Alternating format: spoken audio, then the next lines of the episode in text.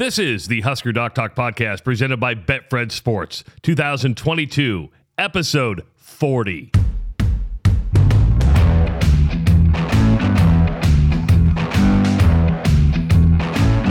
Dr. Rob, how the hell are you?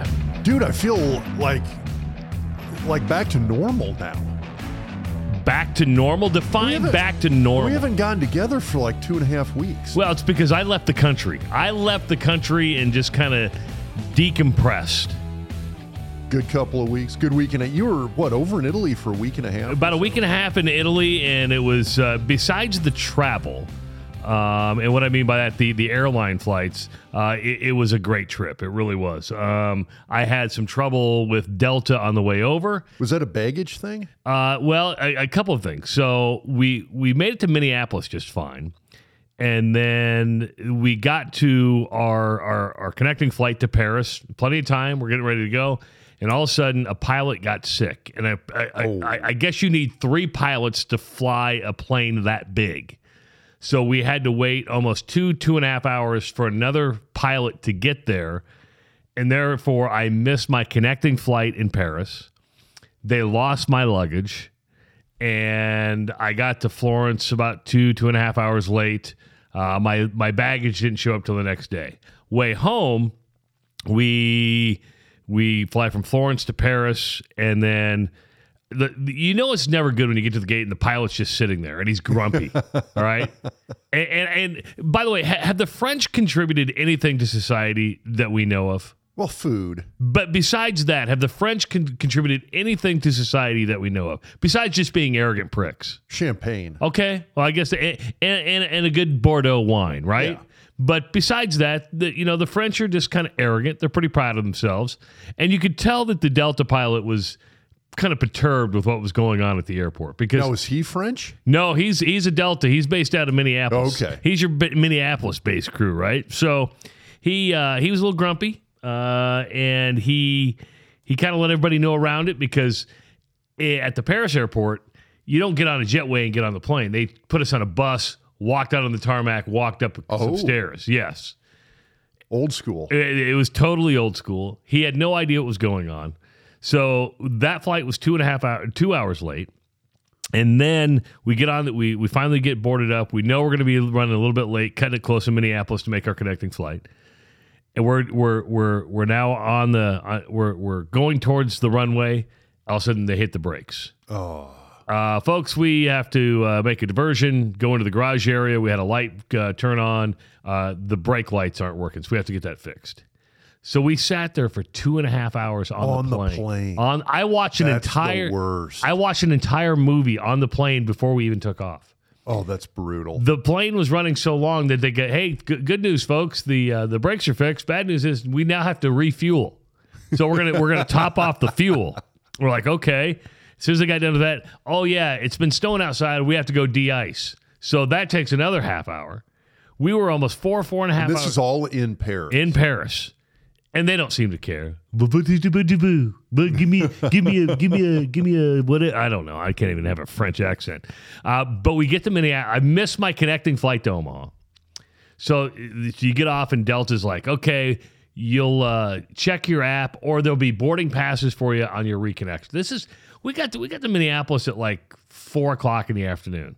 Now you would think there would be a flight on the hour, Something. you know. So I oh Well, oh by but the the, way thing is, those are already all booked. well, and the, the story gets a little bit longer here. Um, so we, we're in customs. My bag is lost again. They lost my bag. I'm like, are you fucking kidding me? How do you lose my bag? We were in Twice. Paris twice, and, and there was no problem, right? Well, uh, I'll, I'll skip ahead here. They sent that bag to Atlanta. How that happened, I had no idea.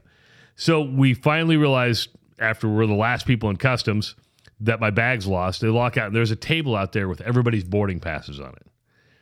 Our boarding pass was to leave Minneapolis, to connect to Detroit, to go back to Omaha 24 hours later.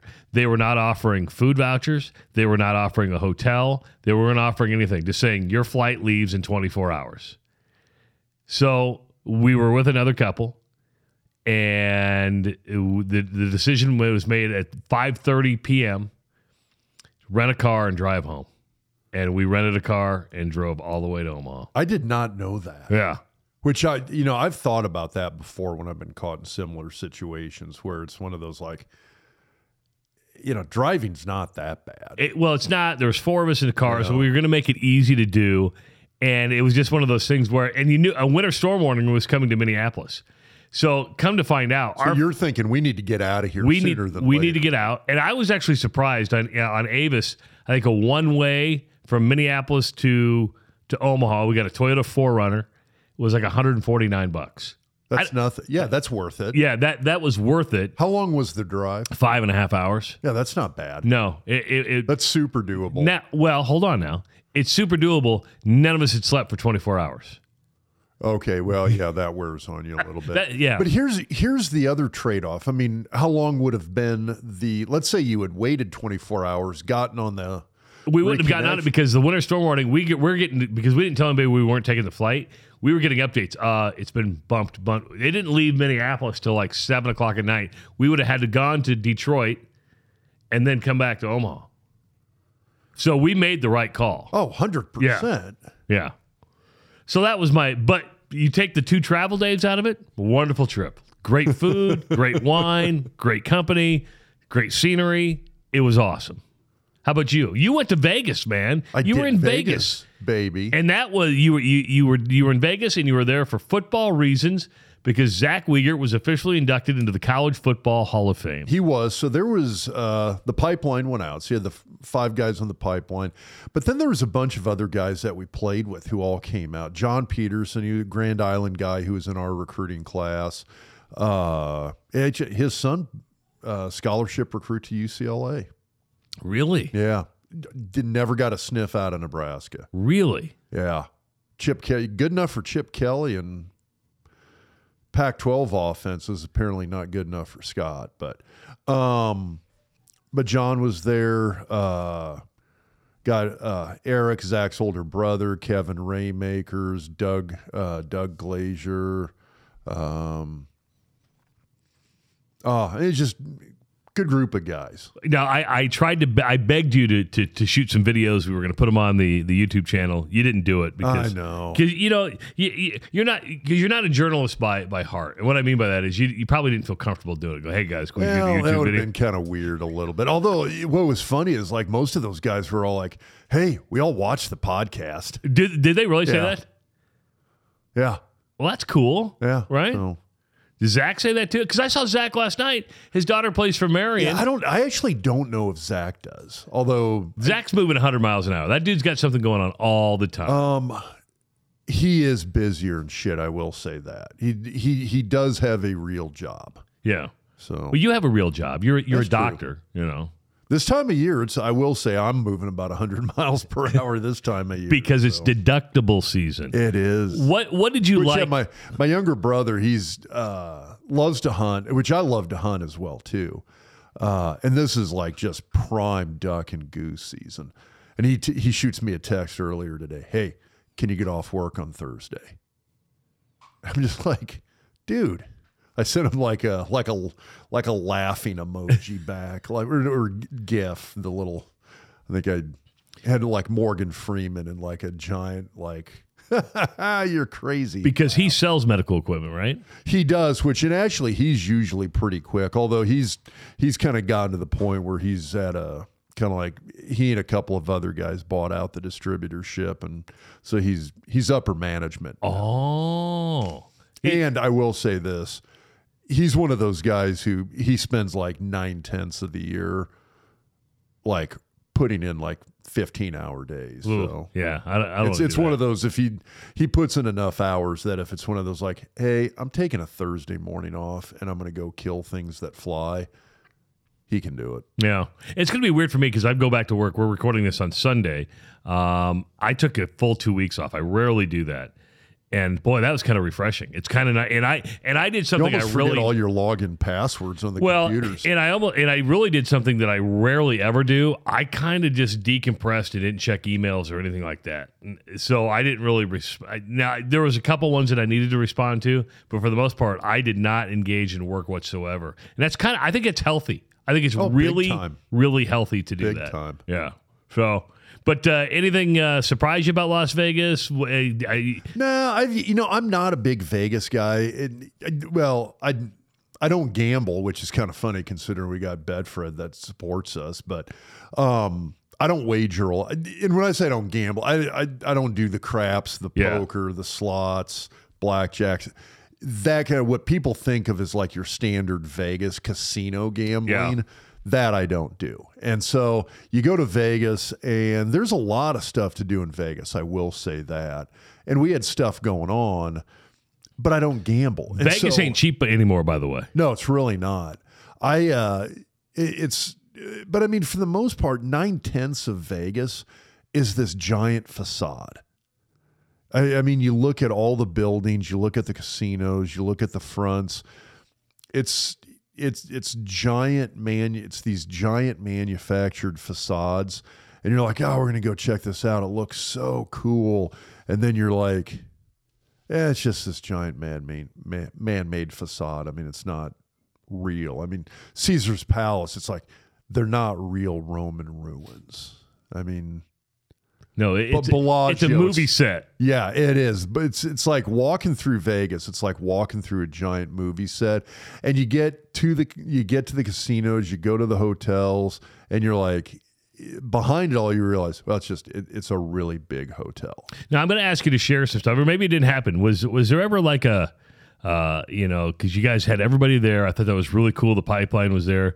Was there ever like a, uh, just a, a moment where you guys all came together and, and Zach gave this speech to you guys, or have a, a bonding moment? Nah, nothing like that. But I mean, it's a. it- most of these guys, it's kind of interesting because I had a few interesting conversations, and I'll be curious to see if anybody who listens to this and has played football wants to comment on it.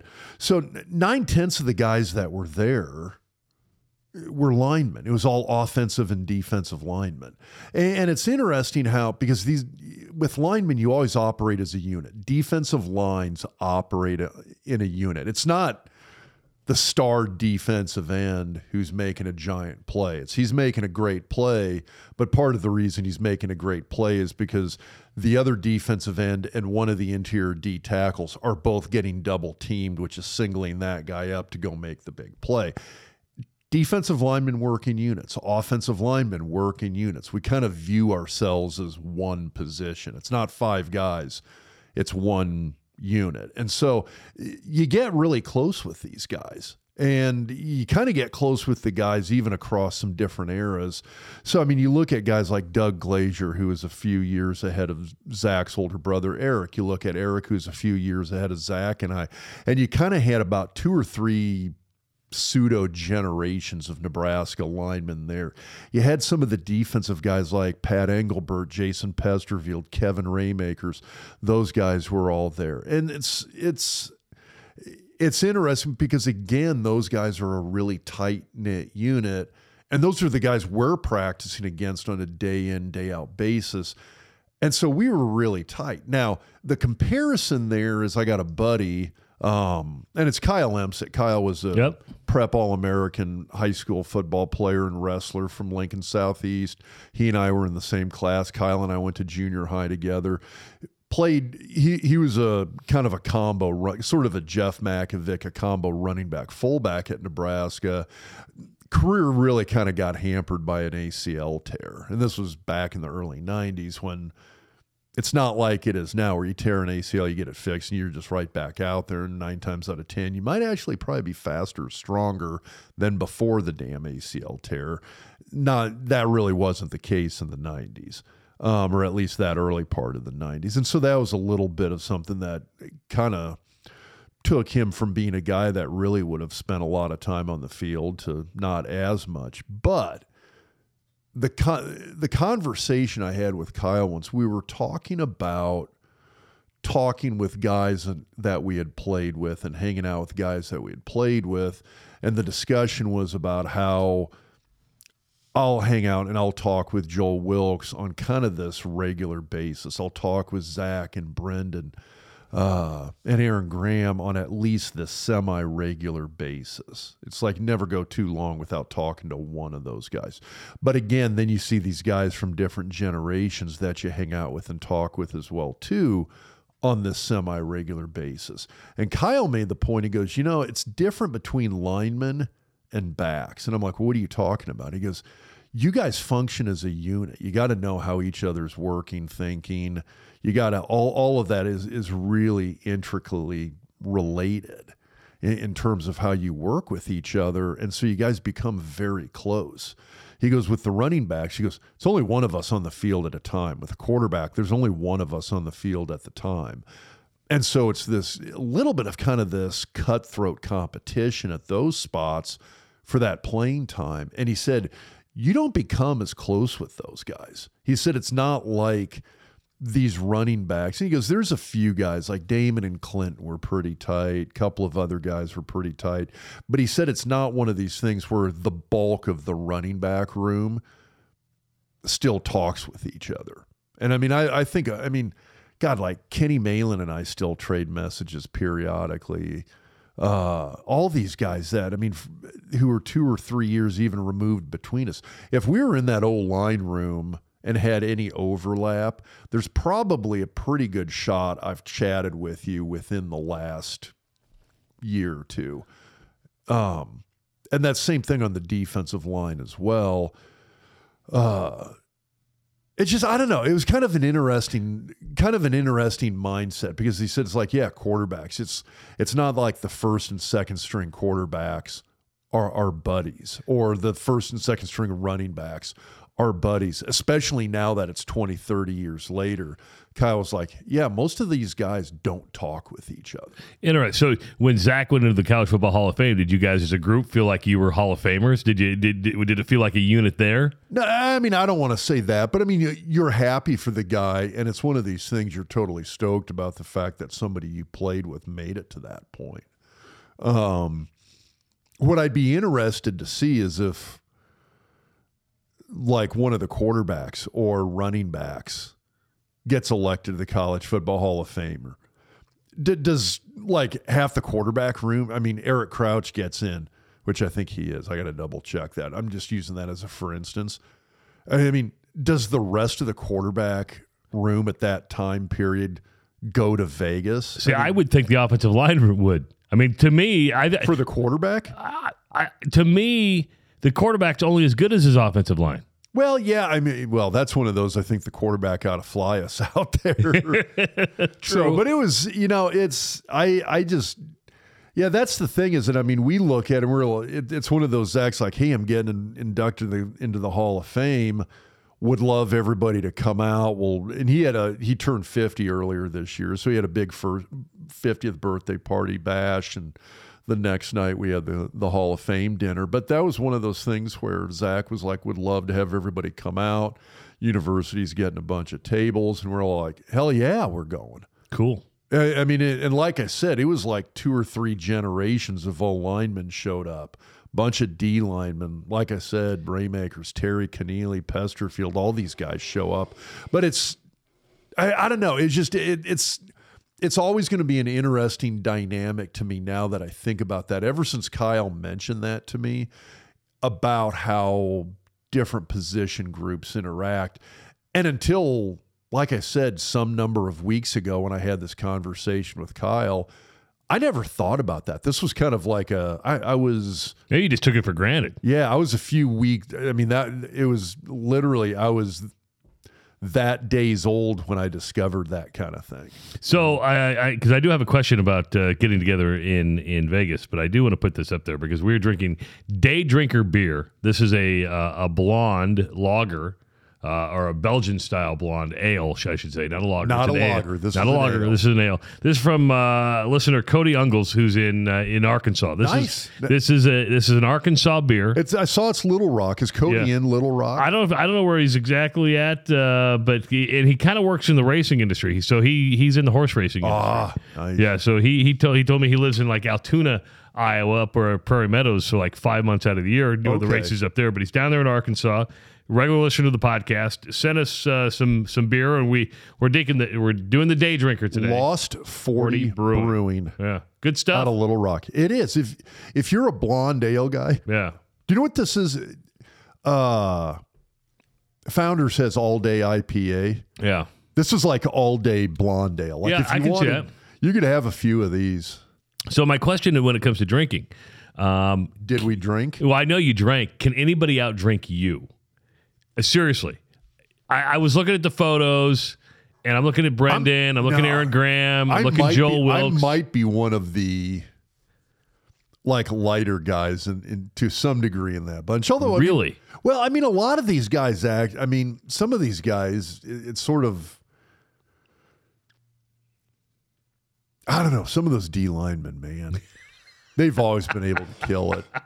Well, Connealy was down there. Is he still drinking? Can, can, can he outdrink you down there? But he's a Jameson's guy, so I don't. Okay. I don't even try that. One. Yeah, that's that's a different. That's a Yeah, that's, that's, different a, that's level. A, that's a whole nother level. Yeah, so. that's a completely different level. Well, I'm glad you had fun. I'm glad uh, I saw Zach uh, last night. He was at his daughter's uh, high school basketball game. I, I didn't get to say hi to him before he left, but uh, It was yeah, it was it was a good trip. I I will say this, it's you know, probably one of the coolest things about going through that whole experience, uh, playing college football at Nebraska in that time period.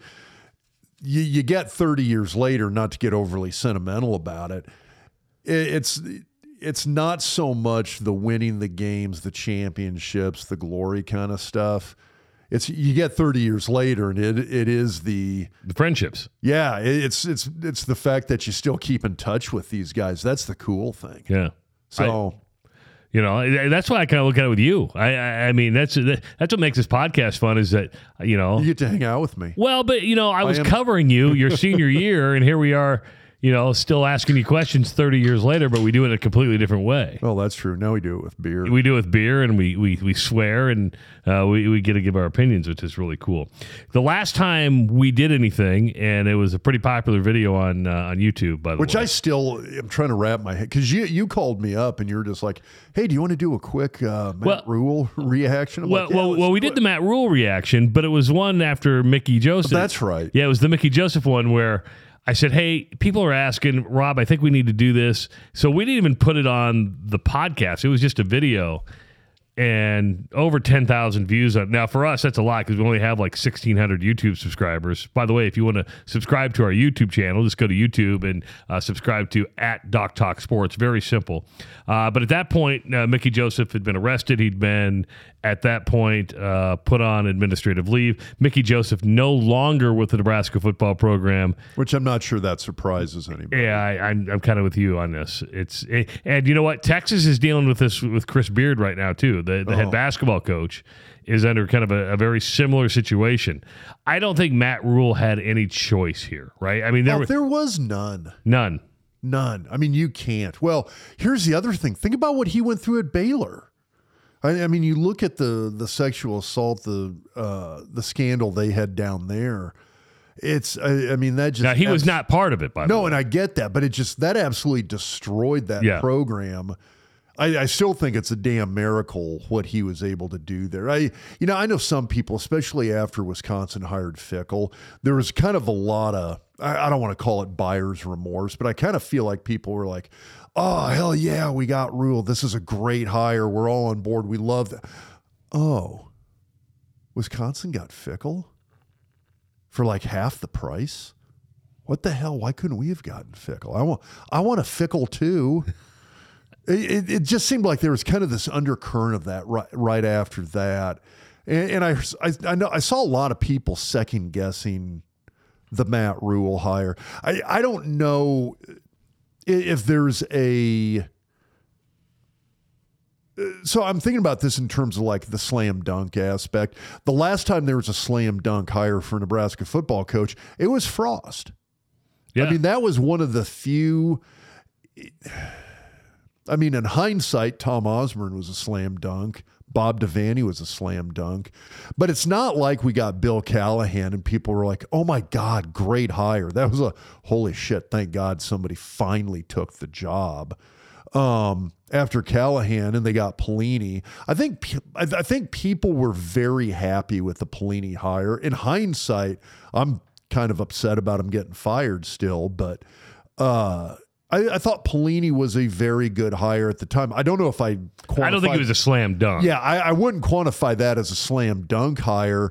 Um, and, and then Mike Riley was a well, shit, okay, if they're going to create a clusterfuck here and bring somebody in, I said, you know, screw it, fine. Let's bring Mike Riley in for God's sakes. Lord knows how this will go. Um, and in hindsight, he wasn't that bad compared to Frost. But then you get Scott, you, and you're thinking, oh my God, finally, we got a slam dunk hire. In hindsight being 2020, I mean, I don't, it, God, I don't know if I want a slam dunk hire. I, I, want somebody who represents a good, solid choice. And at the time, I think either Rhule or Fickell would have been a perfectly good, solid choice given the circumstances. And I'm I was happy with it then. I'm happy with it now. But going back to the whole Baylor thing, the concept of excuse me, your wife fed us before we came down here and it's like I feel like I ate a horse. It was uh, outstanding. Well, just, it was just, it was a pig. I it just was, stuffed myself. but um, anyway, excuse me. The uh, but you look at what Baylor went through prior to Rhule hitting the door, and it, going back, I, I I looked this up. The numbers were astounding. He had it was like 39, 40, 41 guys, something like that on the roster when he hit the door at Baylor. I mean, that's a that's at most a third of a Division One football roster. Four, basically forty yeah. guys. I mean that's I mean that's not even a two deep. Here, so I mean that's one of those. How do you start a program with that? When you look at that, it's a miracle they won one game his first year. Yeah. The fact that he went, what was it, six and six or six and seven, seven and six that second year, and then went eleven and three. I keep seeing people posting stuff along the lines of Matt Rhule was 0 and 7 against top 10 teams in his three years at Baylor. And I'm like, no fucking shit, he was. It's like he had this completely gutted program. He was starting from, it was coming back from an SMU level death. Penalty. Do you know what memories are, Rob? Short. Yeah. They, they really are. People, people don't want to remember the the shit show that he took over. And yeah, and that's the thing that gets me is when people are like, "Yeah, he he was zero and nine or whatever the stat was against top ten teams," and I'm like, "Oh my god!" It's like really that's that's what you're harping on. The fact that he had 40 guys on the roster when he hit the door, it's amazing. He went 11 and three in year three. Uh, if we have zero wins against top 10 teams, his first three years in Lincoln, but within three years, where Nebraska's 11 and three and playing in a major bowl game against Georgia, for instance, I will be ecstatic. I yeah. will consider this a great hire. And by the time that rolls around, uh, it, that would be a college football playoff because you're going to have 12 teams by by the time that happens. Yeah, if you're 11 and three, you're in the damn. Yeah, playoff. you're going to probably not, you got to yeah. win over a top 10. Yeah, if, if, you're if you're if you're playing if you're playing Georgia at that point, uh, you, are most likely in the college football playoff. Um, so you know, back to Mickey Joseph though. Uh, I mean, there really wasn't. Here's what surprised me when you and I did that video before I left on my vacation. I said on that video, I don't know if you remember I said this. I said, under no circumstances do you ever, ever, ever hit a woman. Okay. I was surprised, Rob, on the comments on YouTube. I didn't even look. The pushback that people like, hold on now. You don't know the circumstances. Hold on now. You what what if she can't you know, what if somebody comes at you with a knife? I'm like, no. Yeah, you, now you're making up shit in your head. You, yeah, you, are you're, you're justifying yeah. the action. You cannot justify the action. I, and I'm listen. The well, reason I say this, I grew up in a family. I'm, I'm like, how do you justify, you know, kind of what everybody's heard? I mean, it's because even the worst rumors we heard out there, it's not like it's not. Well, yeah, she was coming at him with a knife no. or a baseball. No, that's. I mean, the worst of the rumors, and all of them were idiotic. Yes, they were all crazy but it's it's the worst of them. Nowhere in there was she was coming at him no. with a violent weapon. Yeah. So yeah, I, but yeah, but it was just amazing to me the here. people who say you got to wait. You got to get to well. The, the police report says what it says. We, we were yeah, we were making pretty, our assumptions. The the police report was pretty incriminating, unfortunately yes. for Mickey. And uh, listen, I, I get people can go batshit, and but you just you have to step away. There is there is a physical part of it where you just got to well, step and, away. And I'm not saying this is going to be a career ender for him, Ooh. but it's it's in terms of what you would look at in in regards to where his career trajectory was going because one of the things I had consistently said about Mickey prior to this w- was that he had turned himself into a commodity. Yeah. All of a sudden, you got a guy who's known as a, as a superstar recruiter. Every staff wants one. You got a guy who has sent wide receivers to the NFL. Okay, great. He can develop players too. I mean, it just it keeps getting better and better. He's a good leader. The players respond to him. The other assistants like him. Okay, here's a guy with coordinator and or head coaching prowess the next step in his career was going to be likely as a coordinator or as a head coach somewhere.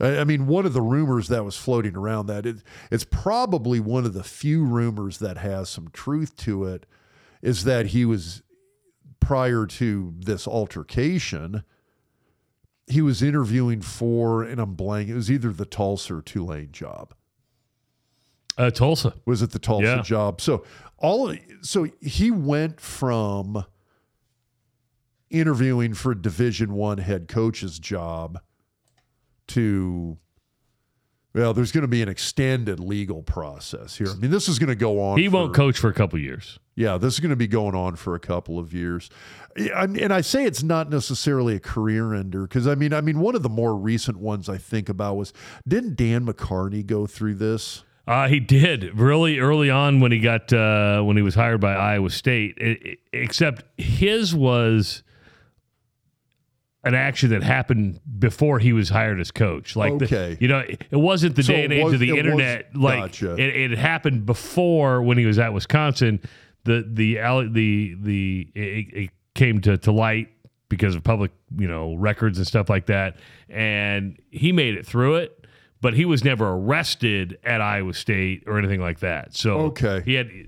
I mean, But it I doesn't it- justify I the mean, action. I'm just saying. But it's not like he kept bouncing around the head coaching no, ranks after Iowa State. no. He was uh, after Iowa State. He went to Florida, and I think he was a defensive coordinator or a, or a defensive line coach, and then he ended up at North Texas Okay. as the head coach, and then he retired at, at North Texas. So, so he was a head coach at North Texas. Yeah. Okay, that Yeah. part I didn't know Yeah. about. So, so. I mean, and I'm not trying to drag Dan McCarney's name. no, no, he's a good dude, man. when I say that. Um, but it, it's it's one of those things where I mean, there's been guys who've been through this who have coached before, but I, I mean, Mickey effectively.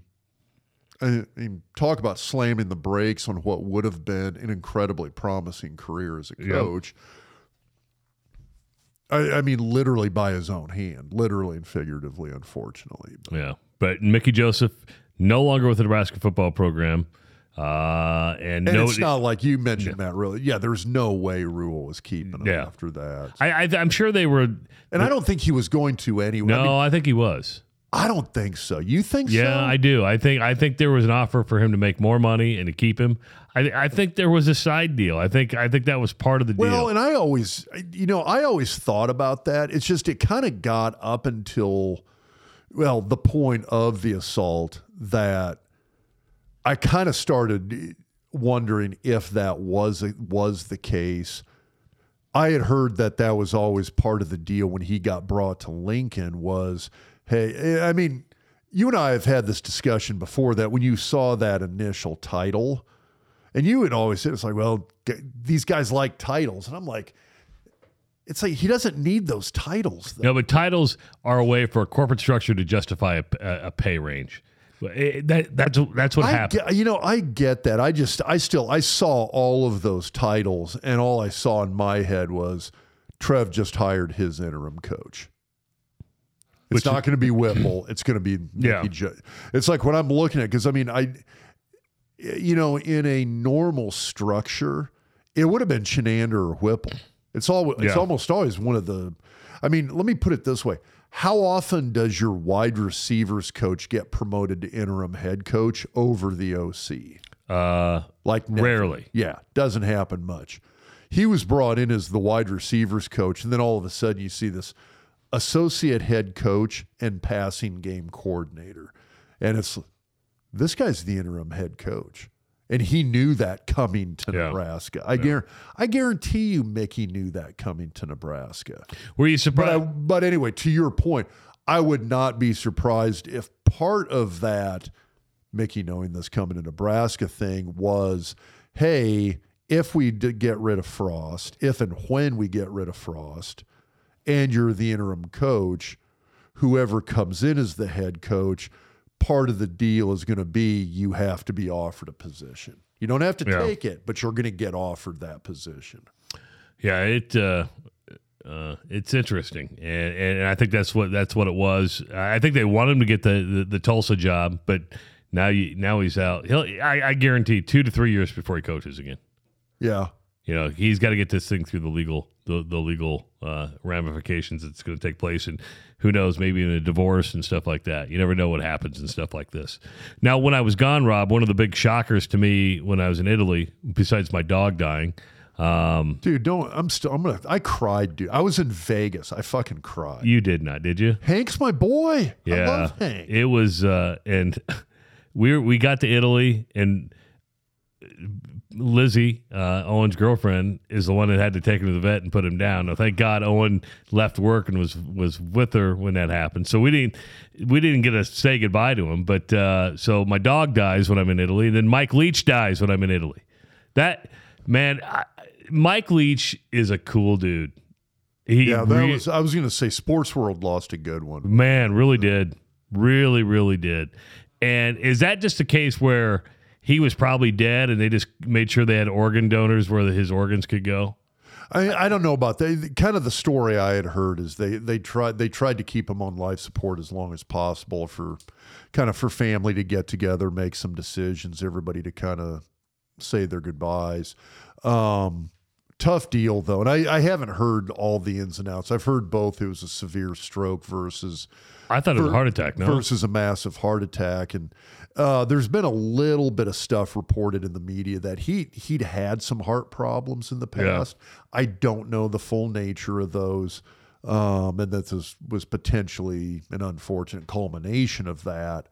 Um, but God, what an absolutely amazing guy! I mean, if you if you really get into how he got to where he was at as a head coach, kind of the process that he went through. And there's plenty of articles. Hop online and look them up. The Athletics got a few that were really, really good in that regard.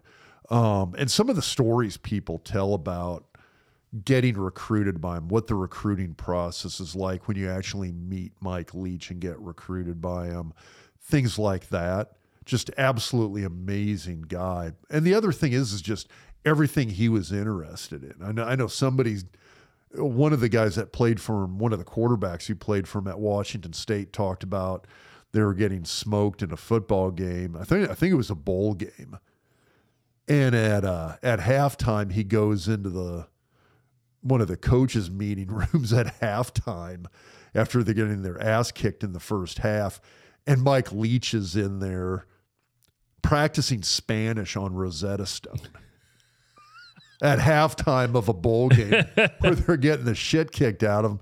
And the quarterback's like, well, coach, what are we going to do the second half? And Leach kind of takes the takes his headphones off and is like, well, we just got to do this, this, and this and quit playing like crap and we'll be fine. And goes back to practicing in Spanish. Quarterback said they went out there, beat the crap out of the opponent in the second half, ended up pulling the win out. Yeah, I, I don't know if we, you you heard one guy say a bad thing besides Craig James Yeah, about Mike about Leach. it. Yeah. And most people Although think, about half that story all got I think most people think Craig James is a piece of shit after that. Yeah, well, but most of that story kind of got debunked. Yes. And I mean, he was still suing Texas Tech. I mean, he, Yeah. he never let that lawsuit go. He was he was pissed about Yeah, that. he's a lawyer. Yeah. He's a law school grad. Yeah. So, hey, don't forget to uh, download the Betfred Sports app if you are in Omaha or Western Nebraska, or if you're in Colorado, if you're in Arizona, if you're in Ohio, if you're in Maryland. Uh, if you so because Betfred Sports is uh, here to make sure that you have a great betting experience. The app is wonderful. It's brand new. It was designed with uh, the user in mind, and that would be you. Easy ways to get your money in, easy ways to get your money out. A variety of betting types, straight bets, in-play wagering, parlay cards, and VIP experiences. So get in on the action. And when you use the promo code DocTalk, you can get a free $20 bet with new signups. Betfred Sports, the presenting sponsor of the Doc Talk podcast. Nebraska has a defensive coordinator. Tony White comes over from Syracuse. We're going to try. I've been in contact with David Max from from HuskerMax.com, and he's kind of set me up with somebody um, from Sports Illustrated who knows Tony quite well. Uh, we're going to try to get him on the podcast. But uh, your your initial thoughts of a three three five defense? I, I don't think it's that. You know, a lot of people are like, I don't know how this is going to work in the Big Ten, and I'm I'm one of those. You know, a lot of teams already run it, and then it's it, there's a great video floating around on YouTube that somebody had put together, and it, and it was more in regards to what Tony White was doing at Syracuse. It's I, I don't know I can't remember how old the video is. I actually put a link to it on Twitter, so if you'd want to dig through. Okay. Doc Talk Sports Twitter, the the YouTube videos on there, but it gives a breakdown of sort of the evolution of the defense. It's very similar to what Nebraska had been doing under Chinander. Um, now, I think I say that, and all of a sudden people are like, "Fuck, god damn it!" no, and it's here's the thing: it's it's you, you know what? Believe me, there's plenty of shitty defensive coordinators running four threes out there, three fives, five twos, three fours, three three fives, whatever. I don't care what it is. Does it Um, work or does it not work? Yeah, it's and it doesn't matter on the system. It's can you coach it, can you teach it, and do you have the personnel to run it? And if you do, it's going to work. Like so, it's you- know if if it makes people feel any better. When Nebraska, when I hit the door down in Lincoln, Nebraska for years had run, and we ought to at some point we had to do like a doc's diagnosis with our our big whiteboard Yes, we have it. We're Yeah. ready to go. we ought to do this. We ought to do another episode here, maybe right before, right after Christmas, and do it because we Okay. do a breakdown of kind of the evolution of some of these defenses and why people use certain defenses. Okay. So when I hit the door in Lincoln, Nebraska, for the better part of 30 years, had run a a three four slash five two defense, and and the idea behind that is it's you got a true nose guard, you got a Danny Noonan or a Lawrence Pete at a true nose guard position. Two, we called them D tackles that would line up over the offensive tackles. In the NFL, they always called them defensive ends. And then you had two at Nebraska, we called those guys defensive ends. In the NFL, they called them outside linebackers, and then you had two inside linebackers. So basically, three D, three down defensive linemen, two outside linebackers, two inside linebackers. Um, that's a three man front defense, and that's what they ran in the in the old Big Eight days. And the reason they ran that in the old Big Eight days is because it was viewed as sort of this big on big run stopping defense. You go back to the 70s, the 80s, the 3 4 slash, or, uh, yeah, the 3 4 slash 5 2 look was a run stopping Yeah. defense. And, uh, over time, Nebraska with McBride, you kind of got into the early 90s, and McBride had developed essentially w- what was Nebraska's nickel look. And it was kind of based off of what they saw teams like Florida State and Miami doing, kind of this whole turn defensive ends into defensive tackles, turn linebackers into defensive ends, and turn safeties into linebackers. Speed based, let guys run. It's a speed running based defense. It was the 4 3. And so when you look back at that, Nebraska had put this in in the really early 90s, essentially as their pass defense. This was what Nebraska was going to use against the new look Oklahoma, where Gary Gibbs had Cale Gundy at quarterback and was going to try and go long ball after he took over for Switzer. This is what you're going to do to combat what uh, Pat Jones was doing at Oklahoma State at the time. This was to combat when you win the Big Eight and go to the Orange Bowl and play those Florida teams. It, this was what we were going to use to shut down those high flying Florida offenses. Was this nickel defense where essentially it was two undersized outside linebackers lining up as the defensive ends, kind of a couple of faster interior D linemen. You'd leave in two linebackers and essentially bring a, an additional safety in as your third linebacker. Um, and if you want a comparison, it's it uses a you, you had sort of that hybrid guy like a JoJo Domann would be a good example of a more recent guy, but like a JoJo Domann a Javin Wright, and Isaac Gifford for guys within the last two or three years that Nebraska's used as sort of this hybrid safety slash linebacker, which essentially it's a nickel guy. Okay. It's basically your nickel who's this it's this big nickel back.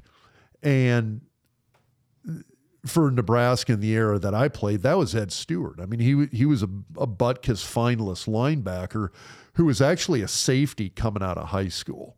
He was a safety in Chicago and came in. I remember when we sa- signed him, he he signed as a safety. He redshirted. A year later, all of a sudden, Nebraska's like, "You're going to try this four three shit," and he's now now he, Ed's now a linebacker. But I still remember McBride talking about the fact that they put this nickel look in. And on the occasions that teams would try and run against us when we were in this nickel package, thinking they were going to pass, when they would run the ball, statistically, it was one of the better defenses we had against the run. And it was all because of the speed. We had these undersized defensive ends. Donta Jones was like maybe 220 at most. He was a player too. He was. Uh, Dwayne Harris, to maybe 225, 230. But you look at all these guys, I mean, Donta Jones, Trev Alberts, a lot of those guys would in that era, you saw one of two things happen. They'd go to the NFL and become outside linebackers, or like uh, Grant Wistrom would go to the NFL and they were like, "Yeah, you need to gain twenty pounds," and he becomes a, de- a true defense outside defensive end. It's, but all of these guys were really undersized. I mean, I think I think Gr- Grant Wistrom at Nebraska played at about two forty five now you're kind of seeing a resurgence of that in the NFL with like the Khalil Macks, the Bosa brothers, guys like that who are are, are guys like that. Do you want them to sit in there against a run only offense? Well, maybe not all day, but guess what? They do pretty well against it because yeah. their speed allows them to play the run as well. But that much speed on the field was deadly against run offenses. And so by the time I was a sophomore, junior, 92, 93, Nebraska, McBride switched Nebraska's defense over to this 4 3 look, which literally was kind of more of like a 4 2 nickel. It was basically a 4 2 5 defense with two undersized defensive ends that were really essentially big outside linebackers, okay. but it was all speed based. And so I think the knock against this against the three three five that people are worried about is you're not going to have the size to sit in there against a run based offense. And my my thought process is literally the four three we ran in the '90s was our fucking nickel defense with undersized guys with an entire philosophy based around speed, specifically to get us to be able to hang with teams like the Miamis and the Florida States of that era. And it worked amazingly well against the run. And that was why we stuck with it as the base defense.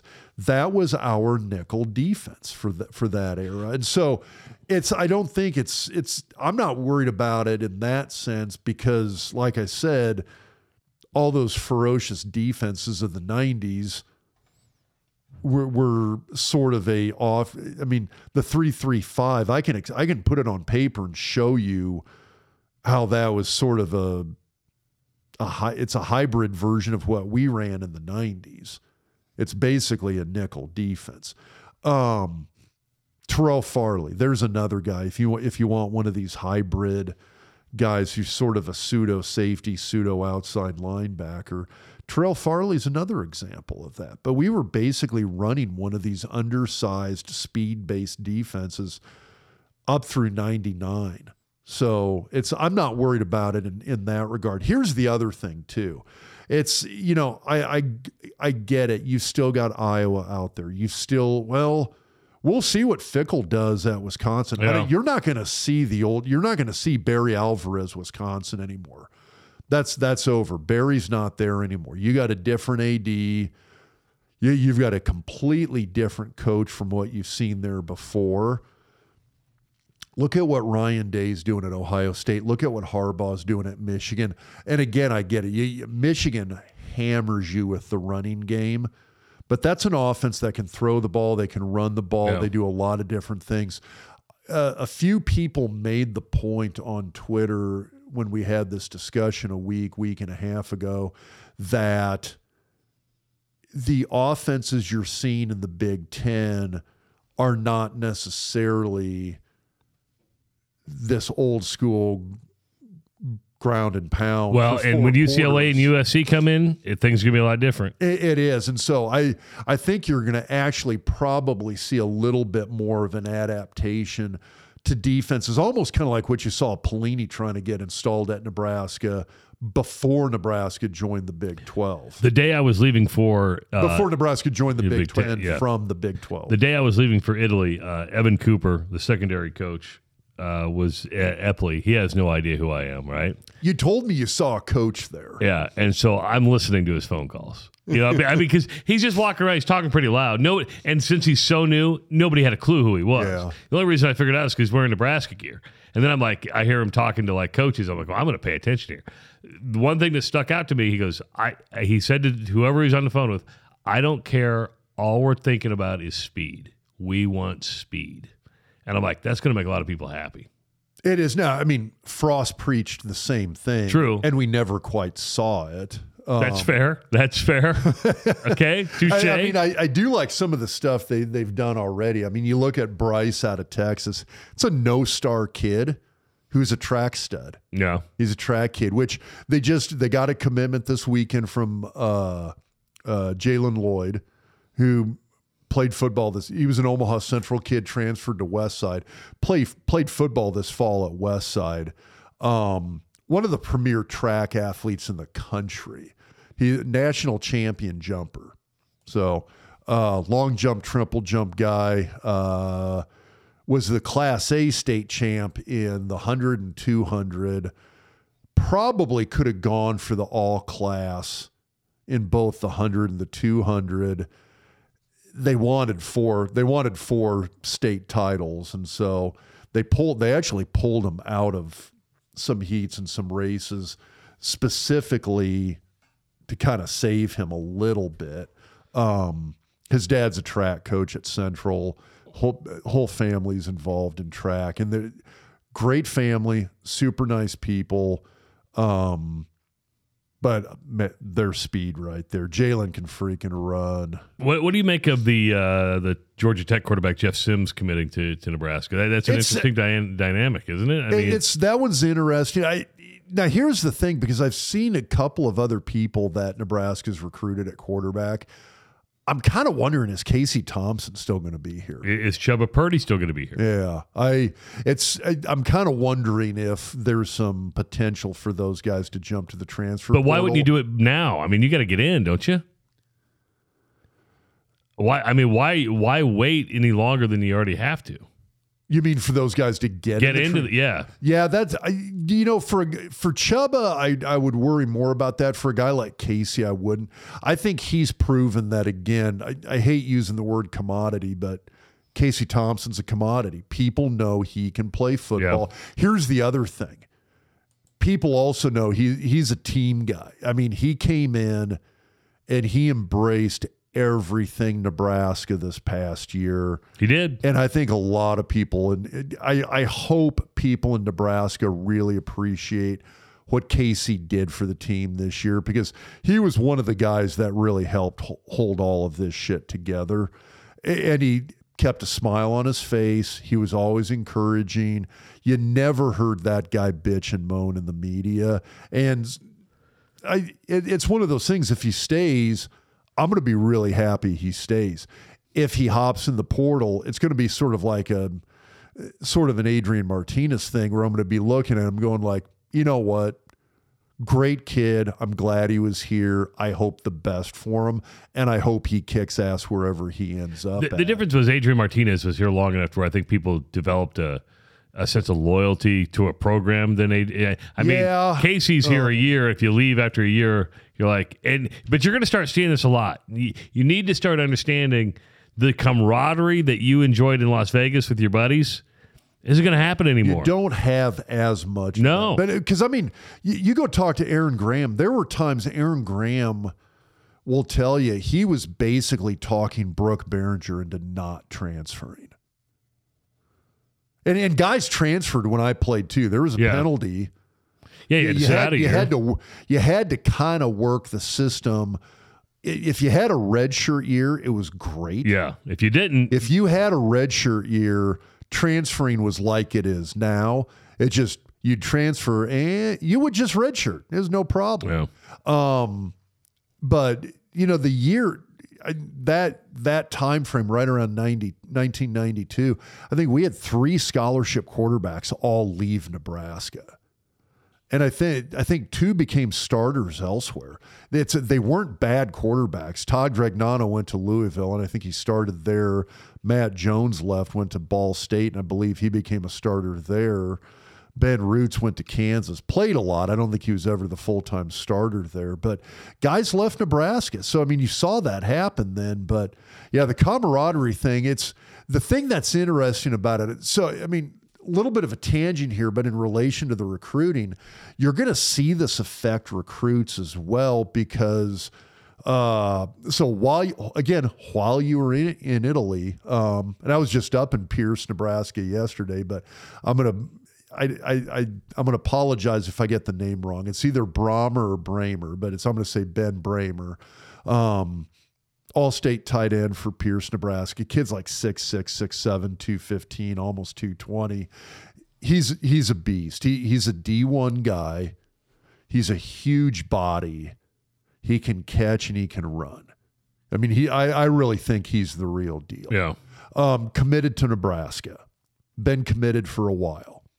Coaching staff gets fired. Stuff happens with Mickey. Um, Rhule comes on board, and so Rhule and the new OC is it Satterfield? Satterfield?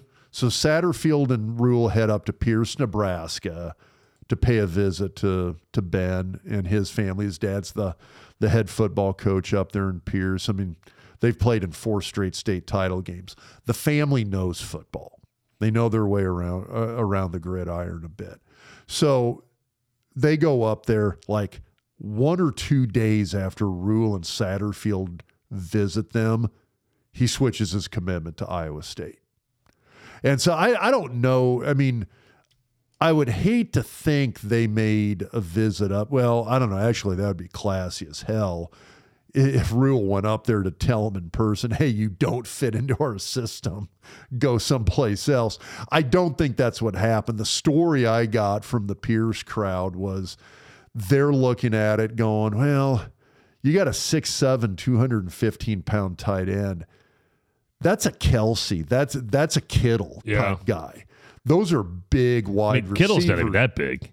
yeah, which and Kittle, but the thing is though, those guys they can block, they can catch, they can run, they can jet sweep. But all those guys, when you look at like a Kittle, when you look at a Kelsey, is that your classic Big Ten tight end or is that a Big 12 tight end?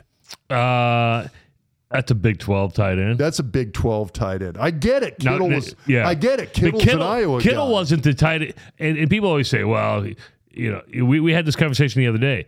Kittle continues to get better. He was a, and even Kirk Ferentz said, George Kittle was a really good tight end at Iowa. He's a much better tight end than Yeah. now than he, I mean, 100%. Because you, and a lot of people are saying, well, why, how is Brock Purdy having so much, you know, how is he having success with the 49ers starting quarterback?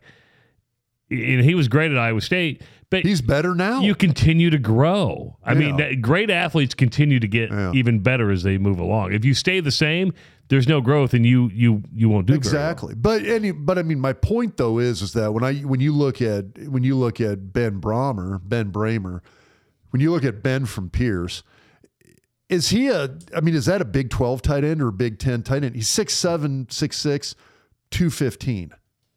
That's a Big 12 guy. So and he's got to put on what thirty more pounds. He's got to put on 20 pounds to play in the Big 12. He's got to put on 50 pounds to play in the Big Yeah. 10. And it's a hell of a lot more wear and tear on your body under a lot of those Big 10 offenses. But here's the bigger point I was getting to is that a few people up there made the comment that in this day and age, if it's not a great, if you realize in hindsight that it's not a great decision, I went to Iowa State. It's now a year later, 18 months later. Shit, maybe I should have gone to Nebraska. You can. Maybe I should have gone to Iowa. Maybe I should have taken PJ Fleck up on his offer and gone to Minnesota. You can. You can. And they'll take you. Now you can do it. Absolutely. And if you're six six and play tight end and you can run and catch, somebody's going to take you. And that's the thing is where so I mean the story I tell in relation to that, if you want a comparison, when I was coming out of high school, 89, 90, Tom Osborne calls, and I grew up in Lincoln. I grew up in Lincoln, fucking Nebraska.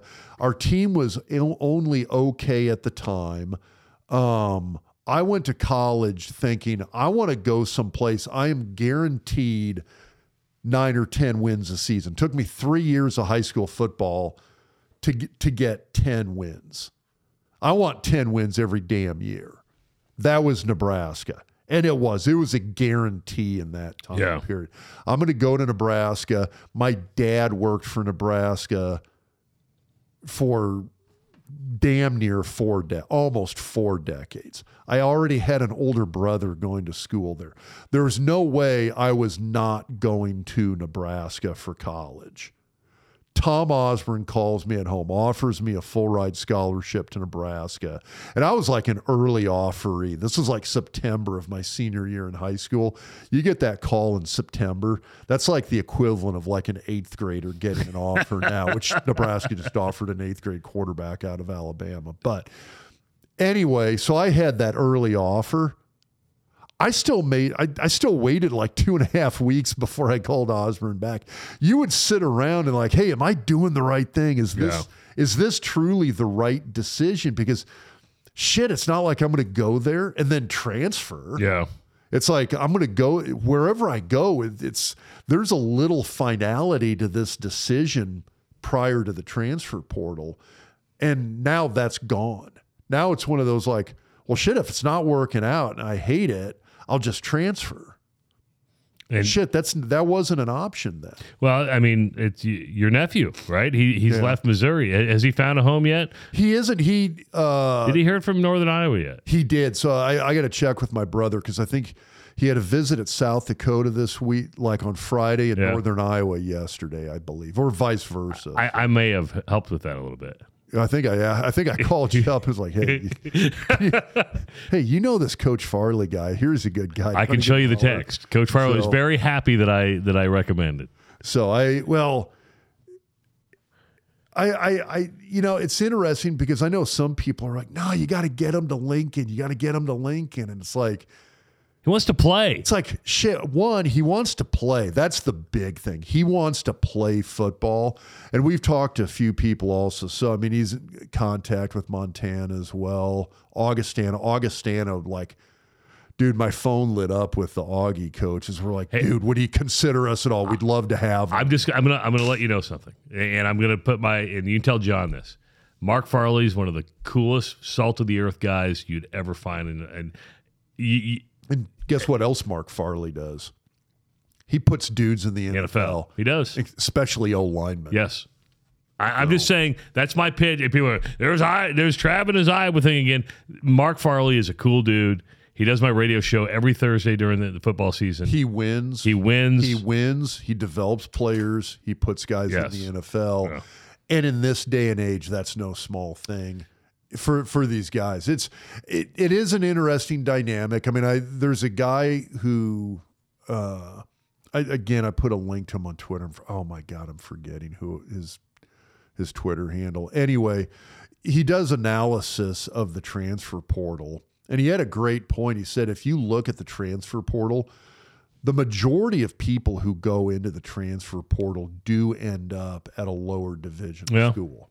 They go from FCS to D2 or NAIA. They go from from from a Power Five or Group of Five down to FCS or D2. It's that's kind of the nature of it. I mean, the majority of people aren't making lateral No. moves. No. You got a very small number of kids who go from FCS or uh, D2 up to D1. Um, so I'll, I'll be curious to see what happens with Isaac. I, I I think they would love to go to Nebraska. I mean, partly because it's the home state school. It, it's where his dad and uncle went. Um, but at the same time, it's one of these situations that You got to be realistic he too, right? wants to play football. Yeah. And there's a handful of good programs that are talking. And when you look at Augustana, Northern Iowa, South Dakota, Montana, these are good schools with very good football. Yeah, and, and, and don't be knocking the FCS. The Missouri Valley Conference in football is the SEC of the uh, of the FCS. I mean, that's great percent. I and I mean, here's the thing: you got to remember, Nebraska was down, was up one score over North Dakota. North Dakota was within a score into the fourth quarter of that. South Dakota State, who's playing for the national title against North Dakota State, only lost it to Iowa, and they almost and they almost beat Iowa first game of the year. Like I- guarantee you, if South Dakota State or North Dakota State played Nebraska this year, They would Nebraska loses that game. You're probably right. I'm not that you can remove the probably from that statement. not a transfer portal story, but rather a decommit, and that is Dylan Raiola decommits from Ohio State.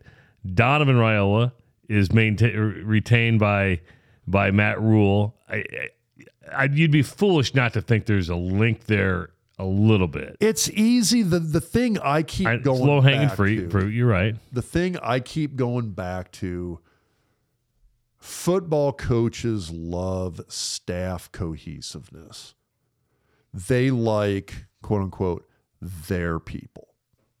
And it's at every level high school, college, NFL. People like their people. And it's one of those. You look at coaching staffs, and a coach, a head coach hires somebody that, that he hasn't worked with before, and it always raises eyebrows. It's like, dude, are you guys going to be able to work together at Yeah. all? How did this happen? How did how did the two of you guys come together? You just don't see that that much. Um, and so you either got to like the guy, like what he represents, like how he works. I, I just to get a recruit here that seems like an ungodly short-sighted methodology in terms of how to do this. And I get it. He's the number one recruit in the nation, according to two out of five. I mean, if you don't think Lincoln Recruiting. Riley's going to be going after him, you're crazy. No, I get it. I just, oh man, I, I it's just. But but are you going to screw up staff cohesion over this? Uh, Here's the other thing too.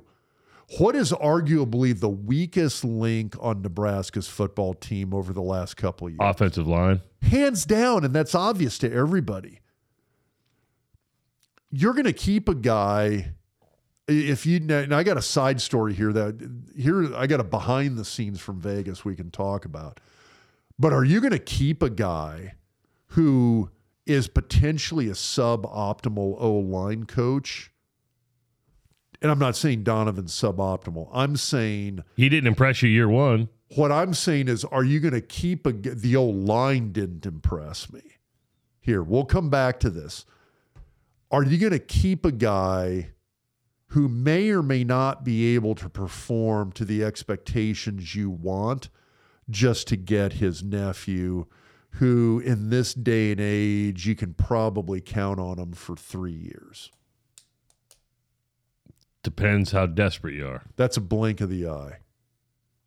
Depends how desperate you are. I get that, but are you going to risk the? I mean, and then you're in a okay. Let's say, and I'm saying this under the sense of, if you don't think Donovan can coach, are you going to risk putting his nephew back there behind five guys who aren't well coached? Are you going to put the savior of the program, the number one recruit in the nation, behind an offensive line that can't block for that kid? Probably not. That's why I say I think Rhule kept Donovan because he thinks Donovan can coach. Okay. Now here's the other thing. Donovan, because he's the he's the one guy in Lincoln who didn't work for the university like Sty does, who actually lives close enough and has a day job that allows him to actually do it.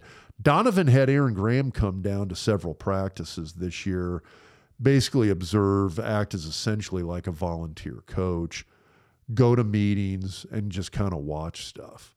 Um, Aaron said it's not Donovan is not the problem. Okay.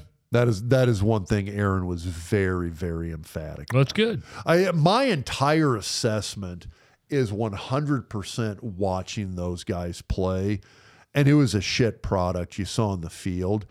But I sat down here as well too cuz I did tell you there's part of me that looks at these guys and I'm looking at them and going, "Oh my god, as individual linemen, these guys are so amazingly bad.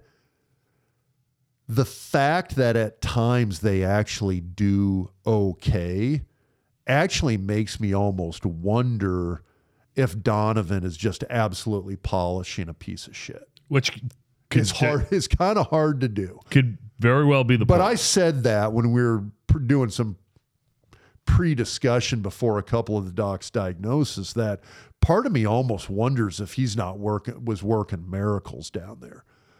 I didn't know. All I know is the product on the field was subpar. Aaron said it was who he had to work with. He said it's just those guys are trash. And I and I hate saying that. Well, Aaron, wow, that was harsh. Trash. Well- but but you know what? Sometimes that's what it is. okay, but I mean, am I wrong? No, you're not. You're not. Now and now here's the other thing. One of the other somebody had asked, well, like, okay, perfect world, what would what would Rob Zatechka's ideal offensive line have been at Nebraska 2022? And this is perfect world stuff. Okay, one, perfect world, you got Cam Jurgens back for another year at center. So again, Yeah. I'm not saying reality, I'm saying perfect world. Yeah, Cam stays and plays at center and anchors that line. That makes a big difference. Nouredin Nouili doesn't have a suspension for performance enhancing drugs. And Nouredin Nouili is the starting left guard. I, I love the kid. I think he's a freaking gamer. He's one of these guys that kind of sort of doesn't quite look the part, but he gets after and just mauls dudes. Yeah. He's just a mean son of a bitch on the field. And he's got that goofy, I've been throwing hay bales over in Germany type strength. uh to show to show for it. And it's it's just I love the kid.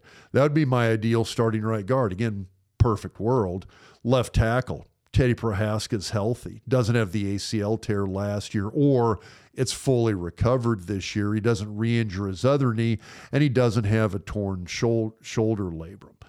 It's he's in there healthy at left tackle, anchoring that spot. He was Nebraska's second best offensive lineman last year, and in a perfect world would have been Nebraska's best offensive lineman this year. Well, second best because in a perfect world we'd have Cam Jurgens back.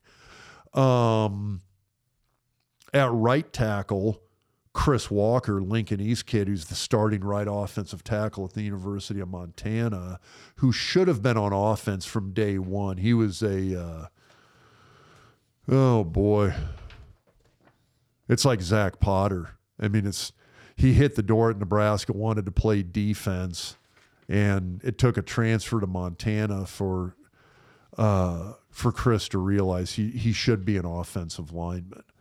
But he played. He came out of Lincoln East, was an all-state lineman, six six, almost six seven, two hundred ninety pounds coming out of high school. He he looked like another Robert Gallery essentially. Hits the door in Lincoln and is like, I want to hit somebody. I want to play defense. So he kind of basically languishes for three years on the defensive line in Lincoln.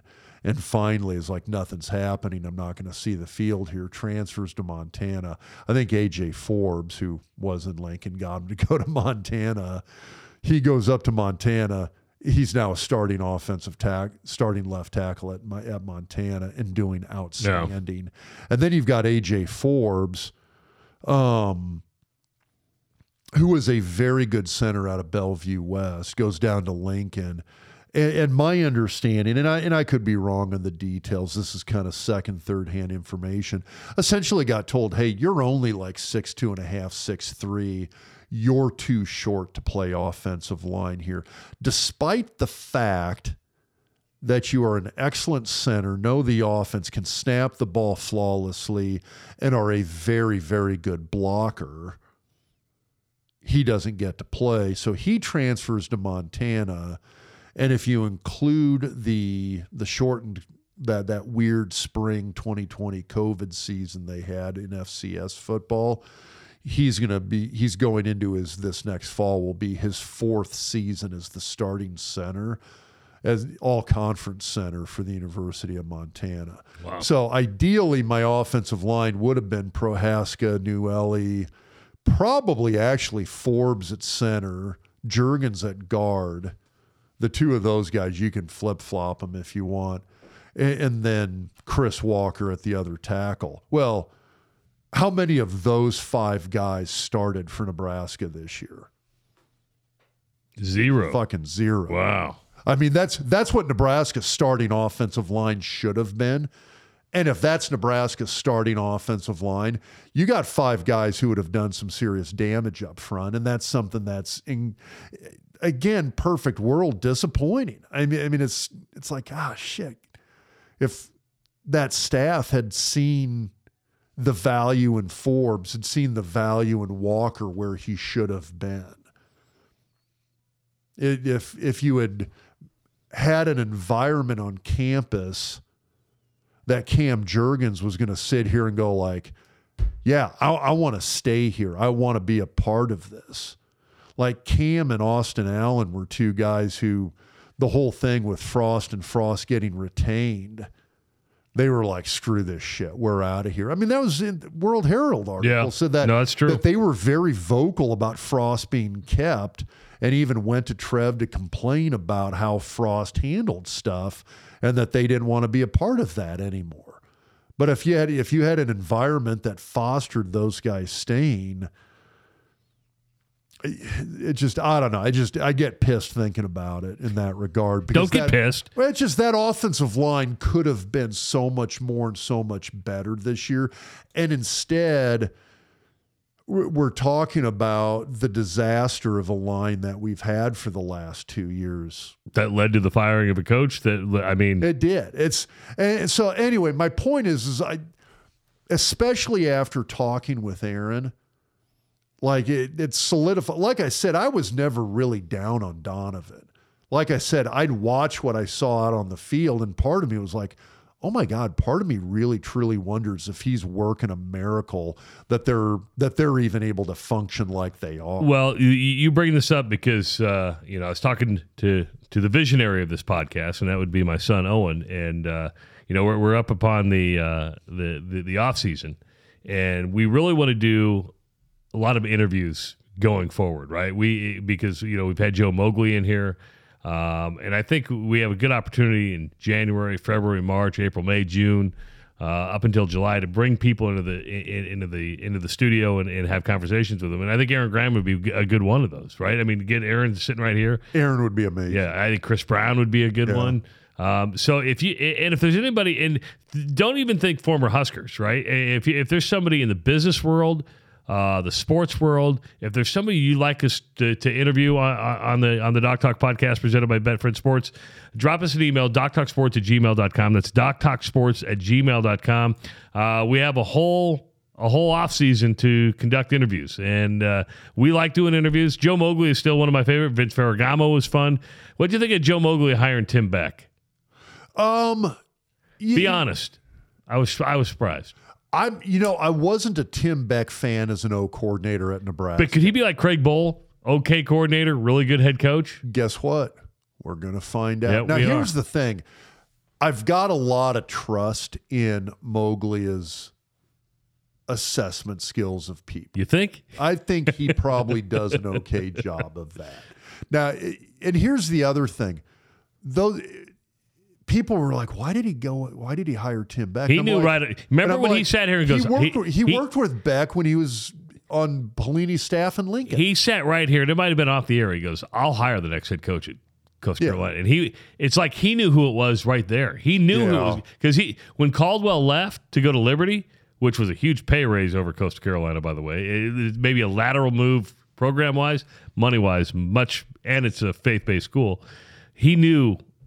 I mean, Tim Beck was hired immediately. He knew who he Yeah. wanted. He knew well, and that's the thing is that I mean he he worked with Beck when the two of them were on Pelini's staff together. So in that regard, it did not surprise me. I was like, yeah, he hired somebody he knew Yeah. that he's been around, and you know, it's one of those things. I will a guy like Moglia, unless it crashes and burns just spectacularly after the fact. I'm never going to second guess a decision a guy like him makes because That's fair. There is a guy who's made some pretty good personnel decisions in his life. So So then again, if you do, if you have people you want us to interview, we're, open for the suggestions. DocTalkSports at gmail.com. Hey, do you like going to live events but hate getting slammed at checkout with ridiculous per ticket fees that balloon the price of your seats? Then we have a better option for you with Tickets for Less. Tickets for Less, known for a generation as Ticket Express, is a locally owned company that sells tickets without per ticket fees to events nationwide. With a local customer care team available by calling 402 398 1999, as well as an easy way to navigate the website ticketsforless.com. Tickets for Less is your go to spot for tickets to your favorite events. Plus, save even more when you use the promo code DocTalk at your next order at ticketsforless.com. And if you have tickets to sell, don't post them yourself. Call Tickets for Less and get a free quote very, very fast. Again, that's just by calling 402 398 1999. Scotty over at Husker Hounds, good dude. Christmas is coming up.